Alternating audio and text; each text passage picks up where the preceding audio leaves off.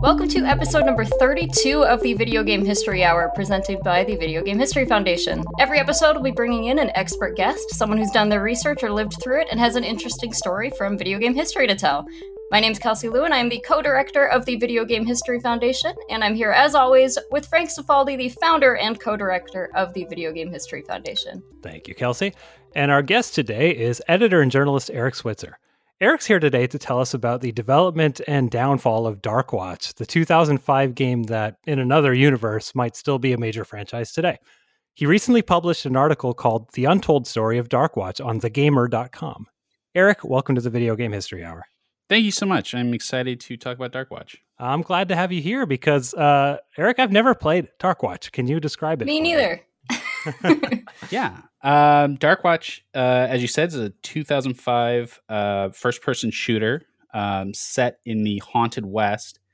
It stars a train robber named Jericho Cross who finds himself in the middle of a uh, magical war between the vampires and the forces of the undead and a secret society called Darkwatch, uh, an ancient organization that formed to fight back against the forces of evil. Uh, Darkwatch um, uh, Jericho gets bitten by a vampire, becomes one, and uh, joins the good guys to to fight evil. So, what's the sort of like gameplay hook? So, do you have like vampire powers? Yeah, so uh, it's very much in the same vein as Halo, um, a single player campaign. Uh, he does have vampire powers. He's got a very like floaty jump. He's got blood shields, and uh, throughout the game, you you acquire more vampire powers. But it's uh, uh, I think at the time it was probably uh, considered a, a Halo clone because it's very close uh, in gameplay style. Yeah, I mean, speaking of Halo, uh, I had no idea this thing had 16 player online multiplayer on original Xbox. I this to me always looked like a single player game, and mul- with multiplayer being kind of like a like an afterthought type thing. So I had no idea right. it was so it, huge. you know, it kind of was an afterthought. Uh, they that that online mode was exclusive to Xbox. Uh, PlayStation had an exclusive level uh, because there was no online infrastructure, not really, uh, for the PlayStation Two. Uh, so yeah, so those those came in very those features came in very last minute. Um, but I, I, think that was something that they really wanted, uh, especially for the sequels. Had that had that happen, they really wanted an online focus for it. Well, you're saying they, and really the story of Darkwatch in a lot of ways is the story of its team, its creators. So, uh, can you tell us who they were and how they kind of came together? Yeah. Um, so, I, I think the story really starts with John Rowe. Uh, John Rowe was a, a VP at Midway, um, and sometime after he had left the company, he was hired by uh, a Japanese company called Sammy Corporation. Sammy Corporation had some success with arcade games uh, in the 80s, um, but really no, no, not much of a video game preference. They were uh, presence. They were more of a like a pachinko company. Hey, come on, Vice Project Doom on the NES. Come on. I no think there will Vice be Project some things Doom. people would remember. um, but they wanted to uh, expand to the west. They wanted to get uh, a presence uh, in the U.S. So they uh, started a new studio in Carlsbad, California, uh, headed up by John Rowe. And John Rowe brought in um, a developer named Emmanuel Valdez that he had worked with at Midway. Uh, Emmanuel knew um, a couple other developers that uh, I think one of them he had went to school with. His name was Far Farzad uh, Varahramyan. Farzad worked with a developer named Chris Ulm. Chris Ulm brought in a developer named Paul O'Connor. And those four, uh, Ulm, Varahramyan, Valdez, and O'Connor, are credited as the four co-creators of Darkwatch. And you had mentioned that three of these guys worked on the Oddworld games too, right? So I mean, it's the were they all kind of like a package deal leaving I, don't know if you even got this this history but i yeah. was just curious so, about that if they like all left working on uh, so you know, oddworld inhabitants at the same time or something paul o'connor and farzad um, and Chris had all worked on Chris Ulm had all worked on Oddworld together. They had left. I don't know if they had all left at the same time, but I know that they had done the first two Oddworld games. Um, they weren't at Oddworld at the time that this studio started, uh, but uh, this studio, which uh, I we just call Sammy US uh, or Sammy Studios, uh, was really a combination of Midway developers and Oddworld developers. So when it first started out, they were kind of calling it like Midworld or Oddway because it, it, was sort of a combination of, of those two uh, houses. Well, so hang on, this is in California. Uh, Midway was like Chicago, right? Mm-hmm. So this wasn't a regional get together. So people moved for this a lot of people moved for this. Yeah, okay. and it was a big studio. Um, they weren't just making one game; they were making a couple. They were going to be doing publishing. They were not just uh, the games that they were making, but other games. Uh, they had a mocap studio. They built up um, a 30,000 square foot facility and hired um, somewhere around 200 employees uh, very quickly to start this this initiative.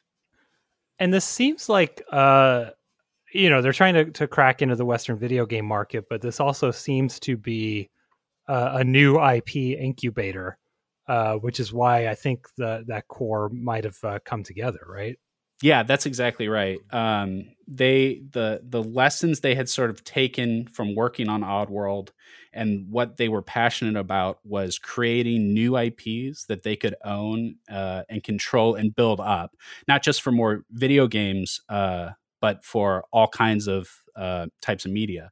Um, Chris Ulm had come from the comic book industry, so uh, his background was in um, taking things like Men in Black or the Ultraverse and expanding them into larger properties like films and stuff. And he had seen that happen, and uh, I think that that was sort of the background that they took on when they wanted to make their games was that uh, if you make a, a good character or you make a good world, it shouldn't just be one thing uh, it can expand in, into film and comics and all kinds of different synergy, kid. Yeah. so Darkwatch wasn't their their first concept. Uh, it seemed like they had uh, a couple that got uh, fairly involved develop, development wise, right? Yeah. So um, they were they were looking at some different things. They were looking at maybe some IPs that uh, Sammy owned. Um, there's some concepts uh, that I saw that were really beautiful that Farzad had done for uh, an Ecco the Dolphin remake. Um, but uh, eventually they started developing um, a project at the time it was called code of the west. And code of the west became darkwatch but it was nothing like darkwatch. It was very slapstick. It was very silly. Uh, the main character's name was chaz bartlett and he was sort of this near to well gambler type. Um, he at one point he had a, a sidekick monkey. You can imagine it's very much Every like game a kid's a sidekick mon- sidekick monkey. That's a not of sidekick monkeys. um, yeah, so he was sometimes he was like a watchmaker. Sometimes he looked like Woody from Toy Story, and uh, it was it was a very comedic game. Partly because you know coming off of Oddworld, uh, which is a pretty dark universe. Um, they were just kind of wanted to mix it up and do something light and and you know oddworld is dark but it's still slapsticky like they you know they've kept in that series they've kept in like the fart jokes and the burping and all of that stuff. So i i don't know. It almost seems like they're just kind of carving out that part and maybe just dropping the really really dark themes maybe. Yeah it's true. You can definitely see the oddworld dna in that early stuff that they were working on. So what what changes with this?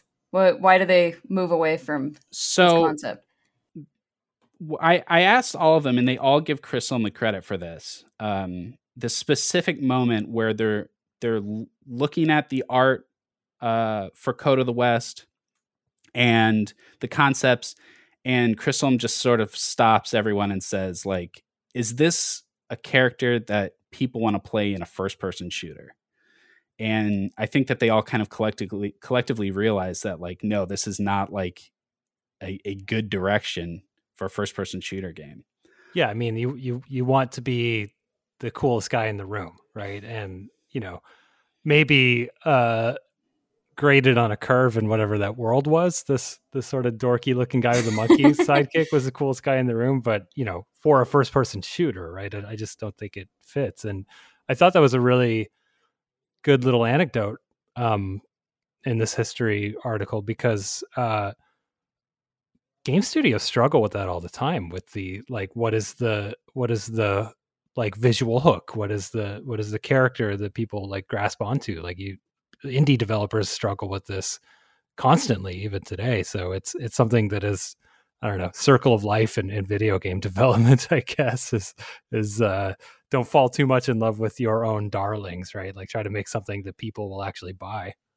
Yeah absolutely and once they sort of came to that realization that uh, it's about the power fantasy, they swung way in the opposite direction.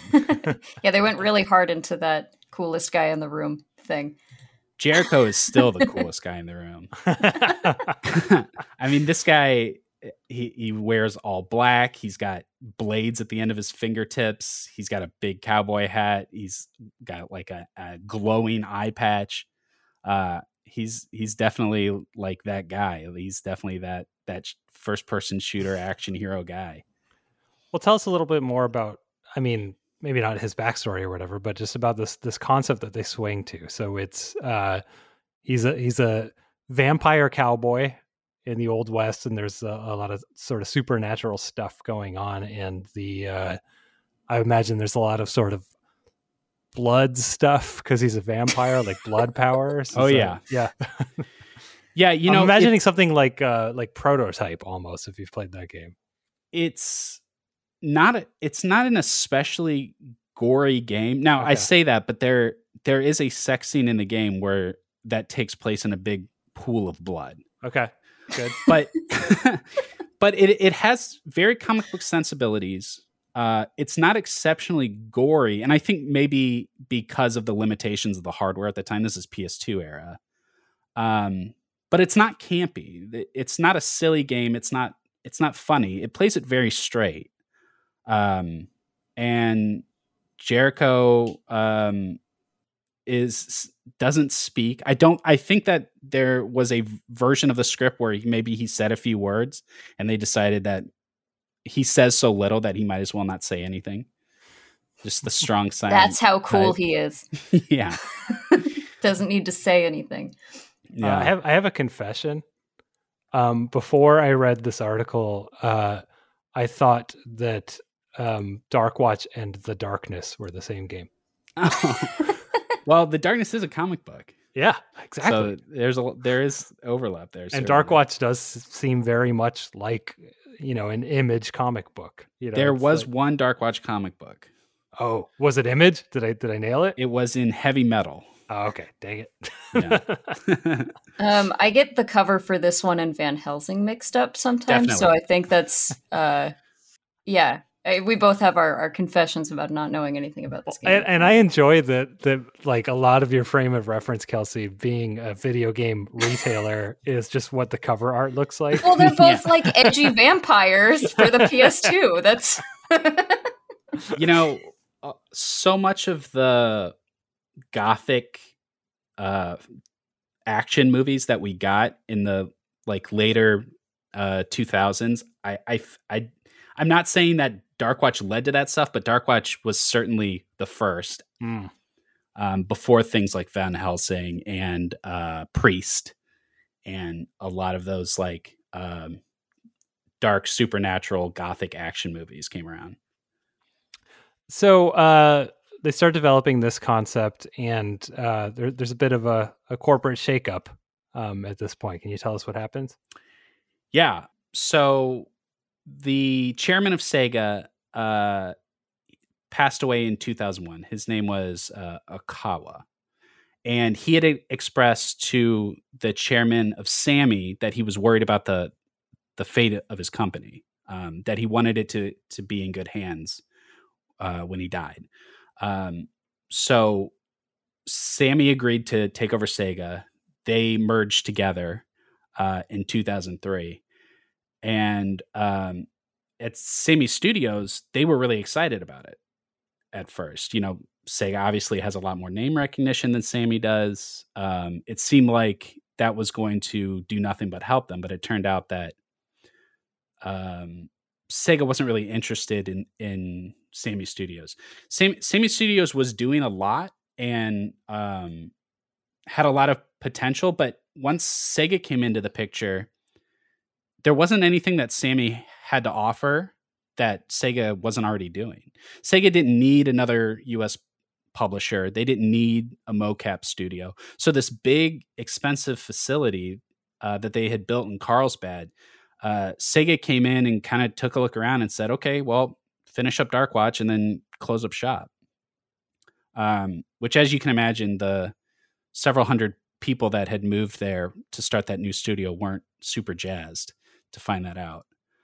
Um, so John Rowe went to Japan and um, he met with Satomi, uh, who who was in charge of Sammy at the time, and he asked him basically to sell them the company, to sell them Sammy Studios, uh, and he agreed. They took it independent, and Sammy Studios at that point became High Moon Studios, which is High Moon is, is a reference to Dark Watch. There was I, a, I was going to ask that. Is that does that come out of the lore of of Dark Watch? It uh, it was a piece of concept art of Jericho standing in the middle of a street at night, like as if it was like a shootout. So instead of high mm. noon, instead of high noon, it's high moon. Yeah. So it's not something that's like in the game, uh, but it is a reference to it. So, you know, they they are able to purchase their independence, but um, essentially when faced with this studio of 200 people they're facing the same problem that uh, sega sammy was right? Which is that there's a lot of bloat at this company that's not right actually needed to just create this game. Yeah so you know un- under sammy they're spending pachinko money right they um I, am not not to say that they're frivolous with their spending, but they don't have to worry about their burn rate. Well, that's it's, the nature of being owned by a larger company. Yeah, yeah, of you course. Get, you have more capital to burn through because they're taking some risk, assuming that you will flourish and do something that makes them money. Yeah, yeah. So as soon as they become independent, every everything changes. Um, they have to get rid of their publisher. That's not something that they can do anymore. Everything comes down to this one game. They have to focus on getting Dark Watch done and making Dark Watch profitable, right? So, and they don't um, have a way to get it to market right now, right? I mean, they don't have someone who can publish it at this right. point. Yeah, with, without Sammy, they're just a completely independent developer with with one IP that they're working on. So the studio scales down uh, immediately, just out of necessity. Uh, they get rid of mocap, like they get rid of marketing, uh, just everything that this like big uh, new front for Sammy was going to be uh, kind kind of just has to get cut down uh, so that High Moon can survive. And to be clear, dear listener, we're also talking about like publishing stuff here, right? So it's you know they're no longer a publisher, so they have publishing arms like marketing and things like that. That you know they there's just literally no reason to have at this point. Um, so kind of sucks, but you know that's well, especially because you know they start out they're they're fighting for the jobs of all of these people yeah. who many of them moved to go be at the studio, and then in the end, they have to cut a bunch of them anyway. Circle yeah. of life again in the games industry. but but the the thing that stood out to me uh, about this moment in the story was just how much goodwill the studio still had. Yeah. You know, even though that they started out big and they were an arm of a big company, they very much had a startup mentality even before they they became independent. Um, and they were uh, a lot of these developers were close because they had worked together for a long time at other studios. But when uh, when they went independent and they started cutting people, um, Paul O'Connor told me that he brought um, the team together and he said, you know, his team. He said, if if you guys want to go, I can get you severance off of you know the back end of this Sammy deal and no no hard feelings like we're going to put out dark we're going to work as hard as we can we're going to put out dark watch and whatever happens after that i i don't know like no promises you know and not a single one of them took the offer everybody stayed on board to make the game because they that's how passionate they were about making Dark Watch. Wow. So they, I mean, obviously they really believed in this IP uh, for Yeah. various reasons. Um, you know, some of some of the team here actually comes from a uh, an IP background, right? Um, I believe that uh, there's some Malibu Comics uh, DNA in here, if I remember yeah, that's right. that's Chris Ulm from Yeah. he came from Malibu. Um, so you know, they're not only making this game, they're they're now you know the owners of Dark Watch, the IP, uh, and there is some interest in developing the franchise into other media, and they're they're sort of taking meetings about it at this point, right? Uh, they were, yeah. So, um, I I think that once some of the marketing material got out there, because the these guys, uh, it, I I went back and looked at a lot of like E3 interviews and junket stuff from the time, and these guys, especially O'Connor, are like real salesmen, like r- real talkers. They could this guy could sell you anything. Uh, and so I think that at, when the marketing stuff started coming out for Dark Watch, it was getting a lot of attention, and they were taking meetings uh, for fil- film uh, with with a, a lot of pretty prominent directors. And the the marketing, to be clear, I mean, this is mostly not coming out of High Moon. This is coming out of the the publishers who because they they they end up getting publishers for, They, Dark yes, Watch. yes, they and that's where that money comes from, right? right. They find publishers, but um, oddly, uh, uh, several different publishers. Well, they have Capcom Publishing in North America, and they have Ubisoft Publishing internationally, uh, mostly in Europe. Uh, and yeah, that's where the marketing budget came from.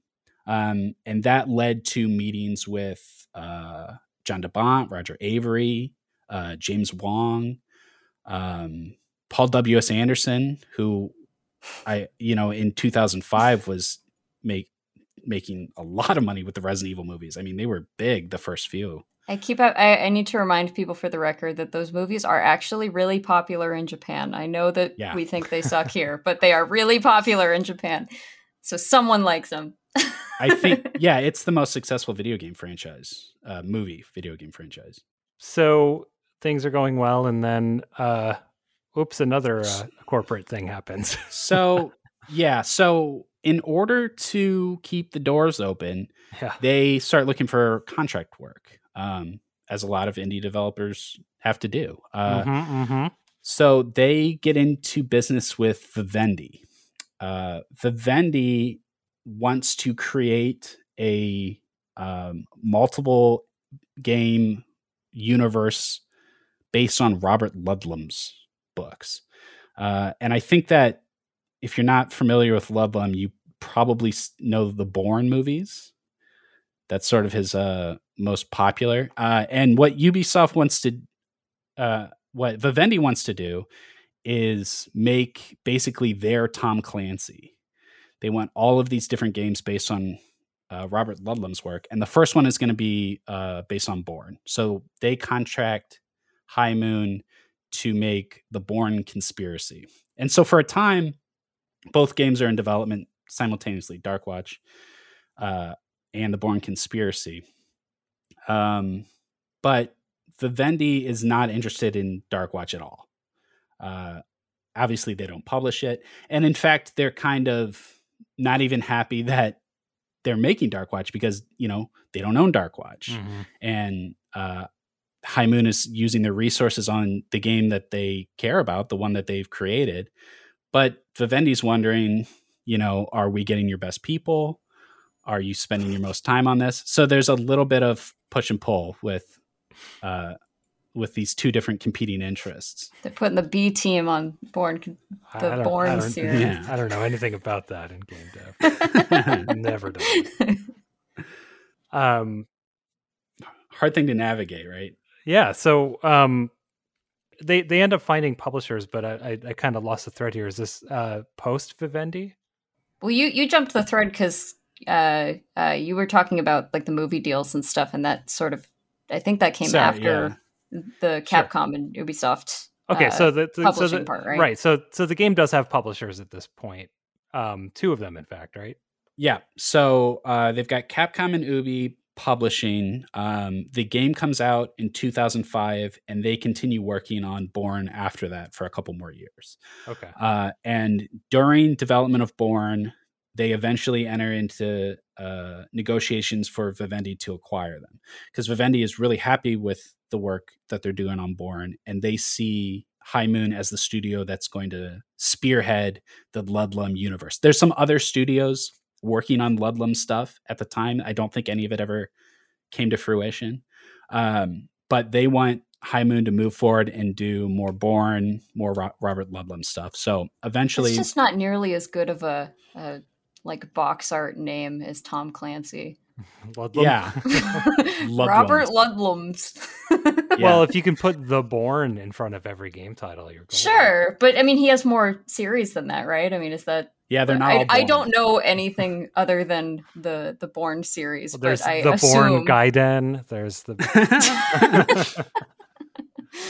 but I assume that they would have, you know, just as Yeah, Tom. Clancy has multiple different franchises that I they. think uh, that's right. Yeah, it's not all Bourne. I mean, they could have called it the Ludiverse or something. I don't know. mm, okay. Mm-hmm. Hire Marketing. this man. Yes, When- thank you. Thank you. When Bourne Conspiracy came out, it was Robert Ludlum's The Bourne Conspiracy on the box. So I think that was what they they intended for all of them to be Robert Ludlum's. But yeah, Kelsey's totally right. I don't Terrible. think it's nearly as strong as Clancy. Um, so Darkwatch does come out. How does it do? Darkwatch uh, is pretty under the radar. Um, the it was a Playboy. mar- Playboy. How's it, under the radar? I'm, I'm I was gonna say, yeah, the mar- the marketing was strong. It it was compelling. Um, but the the problem is that the publishers didn't own the game. So the game came out, they made their money, everybody moved on. right. Vivendi What's the wasn't- motivation for really making this a, a huge game if you don't own it? Yeah, so you know they the the feedback they get, and this is you know 2005, so they get they get written press, um, which is middling to positive. Um, but other than that, the, you know, there's no money being put into um, like player research or like you know f- finding out how the game was really received. There was really no way to do that at the time, especially without a budget for it. Um, but they're they're fully intent on continue on with Darkwatch, and while they're doing Bourne, they're starting to you know come up with their ideas uh, for the sequel. So I don't understand why Vivendi is greenlighting a sequel or allowing this to happen. Do you have any insight into that? So Vivendi kind of goes dark Okay. on High Moon. Um, Bourne comes out, uh, and they contract. Well, they own them at this point, and they set them up to start working on the next Bourne, um, and tell them that start working on Darkwatch two as well, or eh, more. Do whatever you want, and they kind of get a sense that they're getting ghosted by Vivendi. They s- stop taking you know normal the normal things you would expect your parent company to do they're just not happening and i think they that's when they started to suspect something was going on So are they sort of going like, well, the bosses aren't really looking. Let's just work on the thing we want to work on and hope for that's the best. kind of the sense i got yeah yeah that rules. Yeah. so okay, so um, they're working on a, a, a sequel concept for Darkwatch. Um, spoiler alert: it doesn't come out if you if, you, if Yeah. you're a Darkwatch fan didn't know. Um, so I mean, where are they sort of going with this franchise? It seems like um, they've got a fairly uh, ambitious, high concept for a sequel here. They did, yeah. Um, this is the probably the most tragic part of the story is a Darkwatch fan because I think that what they wanted to do uh, was really compelling. Um, from the very beginning, uh, Darkwatch was always conceptualized as a uh, multi generational um, through different time periods thing, right? Uh, it was created first during the Roman Empire, and they wanted to see what Darkwatch could be in all different time periods. They called it Dark Watch Through the Ages. It's Assassin's Creed before Assassin's Creed. It w- mm-hmm. yes, uh, it, exactly. So um, for the sequel, um, they wanted to take Dark Watch to the distant future, and uh, it would have been um, basically a vampire Holocaust story. The only surviving humans are kept in camps so that they can be hunted and um, eaten. Um, there is a girl who uh, her blood is poisonous to vampires, and she's going to be the savior of humanity. So, uh, you know, Darkwatch has lost, but there are people that remember the legends, and they go find Jericho, and Jericho is in a tomb, and they wake him up, and um, and now it's third person, um, and yeah, that that's sort of the concept. Jericho's going to come back and save this uh, little girl and then defeat the vampires with her special blood.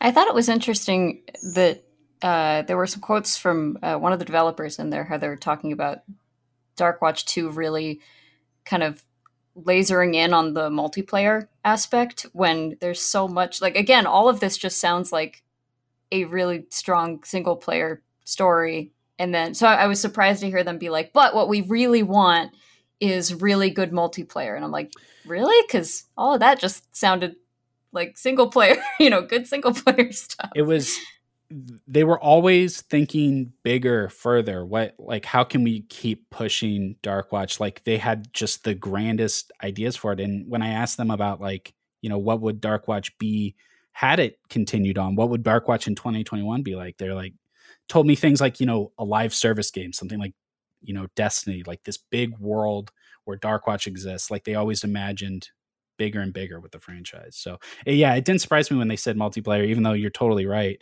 It's a very like campaign story focused game. Um, but yeah, they they just always wanted to keep doing more with it. And they talk a lot about how uh, you know, in your article, pretty much all of the developers are like, "Yeah, I'd come back to this in a heartbeat. I loved this game. I loved this concept. You know, we really had something here." Um, and I'm just curious what you think as a Darkwatch fan. I mean, it's been like 16 years almost now. It, if you brought back Darkwatch today, would people remember it as Darkwatch, or would this feel like a brand new thing again? Like, has it been so long, and was it did it make not enough of an impact that this would even feel like a, a sequel at this point? Yeah, it's a good question because I think that I think Darkwatch has become so much more than that one story or these one this one character. I think like the the idea of the haunted west has continued on and grown into other properties and you know part of the impetus for this story um, at the game awards uh, last december there was a trailer for uh, i think it's called evil west it's a new shooter that could be Dark Watch. Like I, we've only seen one trailer for it, um, but it could be the reboot of Dark Watch. And in fact, so many people thought it was Dark Watch or a reboot of Dark Watch that I remember seeing on Twitter after the Game Awards. Like Dark Watch was trending a little bit for a short time. Like really? Were, oh, that's awesome. yeah, people were talking about it. So, um, you know, on on the strength of Dark Watch, no, like I don't think like everybody's going to be like, "Oh, sweet, Darkwatch is back." But on the ideas of Darkwatch, yeah, absolutely, we're seeing that. Um, you know, there's also uh, uh, Weird West coming out later this year, which is a little different, but it's still sharing these like sensibilities, this genre mashup with the western and with horror and action. And... Are these actual titles? Evil West and Weird West? At the yeah. same time. Uh, yeah, Evil Evil West is uh, Flying Hog. Um, and Weird West is uh, I, I mispronounce his name all the time. Colantonio, I think from Arkane. The dr- got it. Okay. Um, I feel like I, I pay attention, but like so many, there's just so many game announcements that just you know, if it's not something that hooks me, it just in one ear out the other. I mm. guess. I wish I would have caught that that we had two games that are just adjective west coming out. so so explain to us um essentially the fate of the Dark Watch sequel. Like like they were developing it, but what happened? What ultimately killed it? So, uh, Vivendi goes radio silent on High Moon because they are in the process of uh, merging with Activision. Uh, Vivendi owns Blizzard, and that's how Activision Blizzard is born. Uh, so when that deal finally concludes, um, we get sort of a repeat of history. Uh, Activision comes to visit their new studio, High Moon, kick the tires, much like Sega did. Uh, and they're very excited to show them everything they're working on. Like, you know, here's the sequel to Bourne. Here's what we're doing with Dark Watch 2. And they're like, great, you very talented studio. Your work looks great. You guys are going to make Transformers now. And High Moon pivots to one of the very similarly titled Transformers games. I think it was something Cybertron, War for Cybertron. They did, I think they did two Transformers games. Um, but when you say they, high, uh, high, Moon, yeah, right. But uh, yeah, when we're talking about High Moon, we're talking about the the entity High Moon, not necessarily this core group of creators we're discussing, right? Yeah. Um, as soon as they find out that they're gonna that High Moon is gonna be put on Transformers, these four co-creators of Dark Watch resigned. Uh, I believe all four on the same day, um, because that's not what they that's not what they started the studio to do. You know, High Moon was created to make original IPs, and Dark Watch is the only original IP they ever made. And it it's an incredible studio that's had a ton of success. You know, they're they're a great support studio for Activision. They work on Call of Duty. They used to work on Destiny, but they've never they never again got to make an original IP. This I just feel like this whole story of High Moon from you know from Sammy to High Moon uh, it just feels like these poor guys can't catch a break. You know, the it's set up uh, even from the very beginning to be what could be a really interesting powerhouse studio of new IP, and then they yeah. just kind of didn't really. I mean, they got a shot to do it once, and that's it. It's it's such a fascinating game industry story with twists and turns, and it's I think it's a great snapshot of the industry at the time, but it's also still very much what it's like today. I mean, it's just a constant struggle to keep the doors open. You take the deals that you can get and yeah, and and the studio just moved in the directions it had to move and it they didn't get to do what they originally set out to do. But you know, the fact that the studio still exists and is still owned by a giant company like that is a win. Uh, even if it is tragic for Dark Watch. Yeah, people are still getting paid. Sure.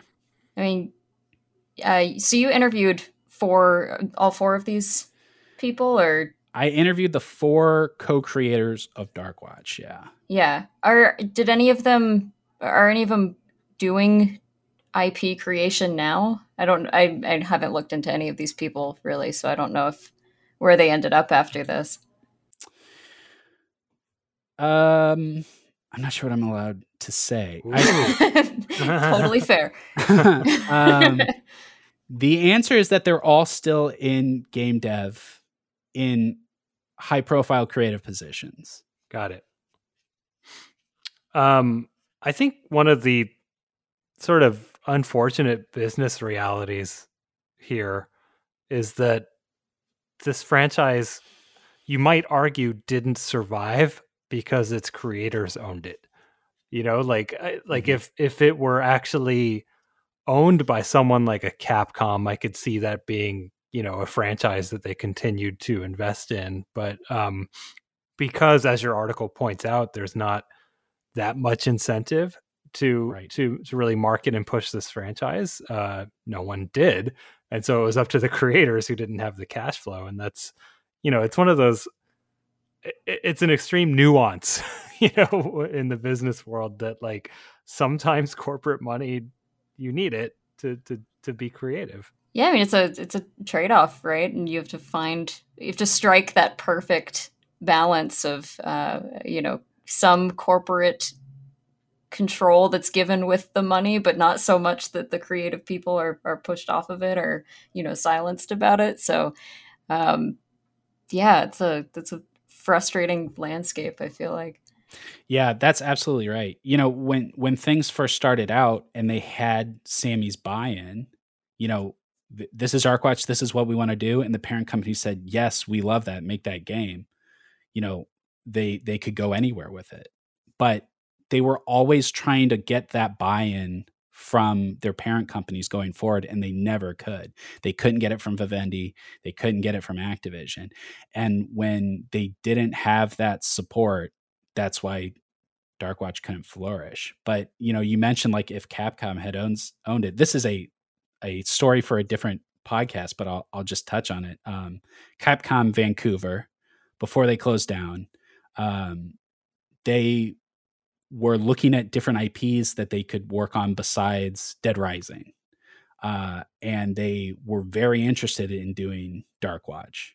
Um, unbeknownst to the developers there at that specific studio, Capcom did not own Darkwatch. They found that out later. Um, but they hired O'Connor to come work on an IP that maybe could have been Darkwatch, you know, had that studio continued. And the only reason that that that one stands out specifically is because they had the buy-in from Capcom to do it, you know.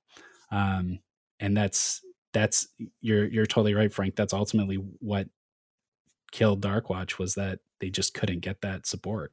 Wait, did Capcom hire O'Connor to work on Dark Watch? So Capcom hired O'Connor to work on a new IP. The code name for the project was Panther. Um, but there was a time and you know new ips or, or new projects are f- sort of fluid. There was a time in that early development that it could have been darkwatch. Okay. I'm just curious if they like tried to hire him because they thought they owned darkwatch and he was just like yeah. Like, so so the story he must have known that capcom didn't own yeah.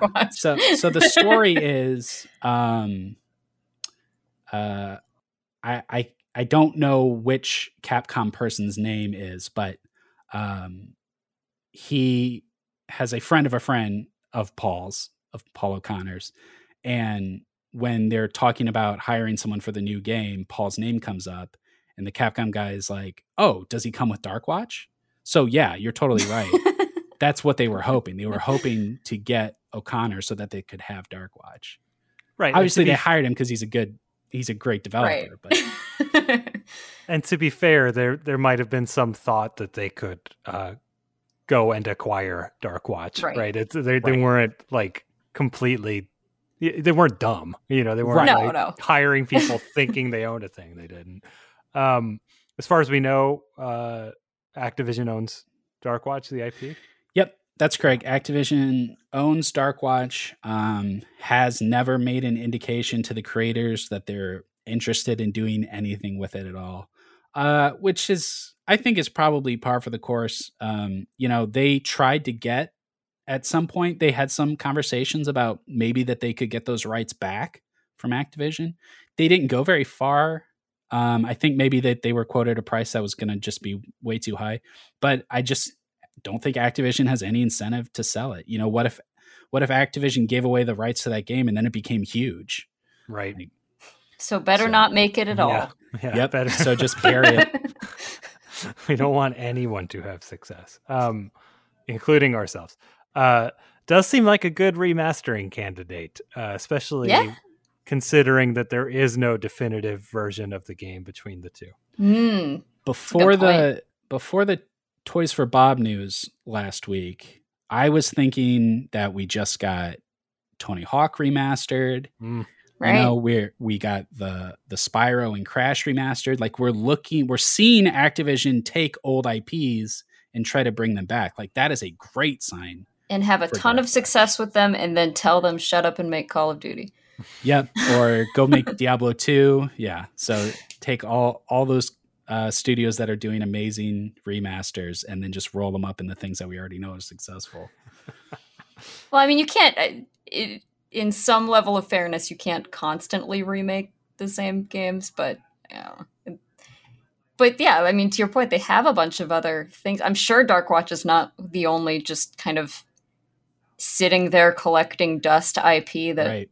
Yeah, they, oh, they have a ton. They own, they own Sierra. I mean, yeah, they have all kinds point. of stuff. yeah. Um, well, okay, this is a little bit beyond the show, but I, I, don't know that any Sierra IP can like have a comeback. I don't. I think we're past the age of Leisure Suit Larry. Well, um, Yes. What do you mean? There's new Leisure Suit Larry games coming out. they exist, but we're past the age of Leisure Suit Larry. It's now a niche product.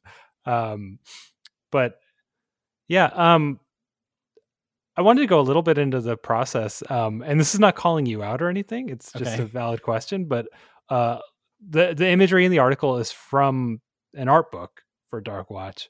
Uh, the pics are kind of blurry. Did you have to resort to like an internet scan of this book to find I illustrations? I, I scan them on my scanner at home. Gotcha. Okay. So the book is a a well out of print book. I would right, 2005, that. I would have guessed. Right? Yeah, and I it was very hard to find too. I wow. ended up finding the book at a Goodwill outside of Portland.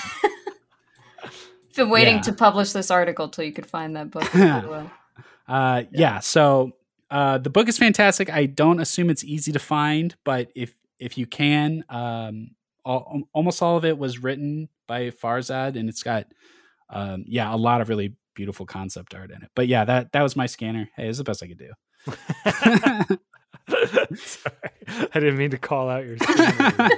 um, I think it, I, I think it was I thought, worth. I thought I thought would go. I thought it would go down an interesting conversation where it's like we can't find the book anymore, and I had to resort on. But Not everyone has really nice scanners at home. yeah, I, I, don't think uh, I don't think any of these images existed online before this. No, I, I don't think so right. either. And that's kind of where I was going with that, which is that um, you know, it's it's tough to do articles like you did. I mean, you essentially had to find a book at a thrift store and get uh, four, I believe, fairly high profile people in the the game development industry to to speak to you on the record about it and and it, it couldn't have been easy to get all this together.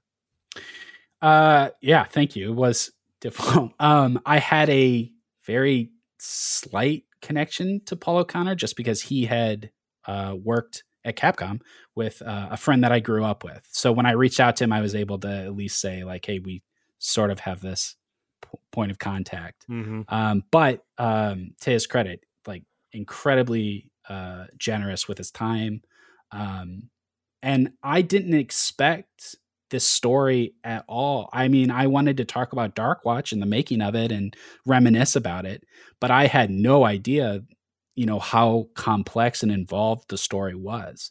So I, I talked to Paul O'Connor for hours, just in, into the night and he set me up with the rest of the co-creators and the story just kept growing and growing and growing uh, beyond what I, I, ever anticipated. Did these guys seem i mean it, certainly it sounds like o'connor was very eager to uh, talk about this and kind of get the story out there. I mean was that your experience with all of these people that you talked to? Was that they were like yeah i, I want the story of dark watch to live on and be told.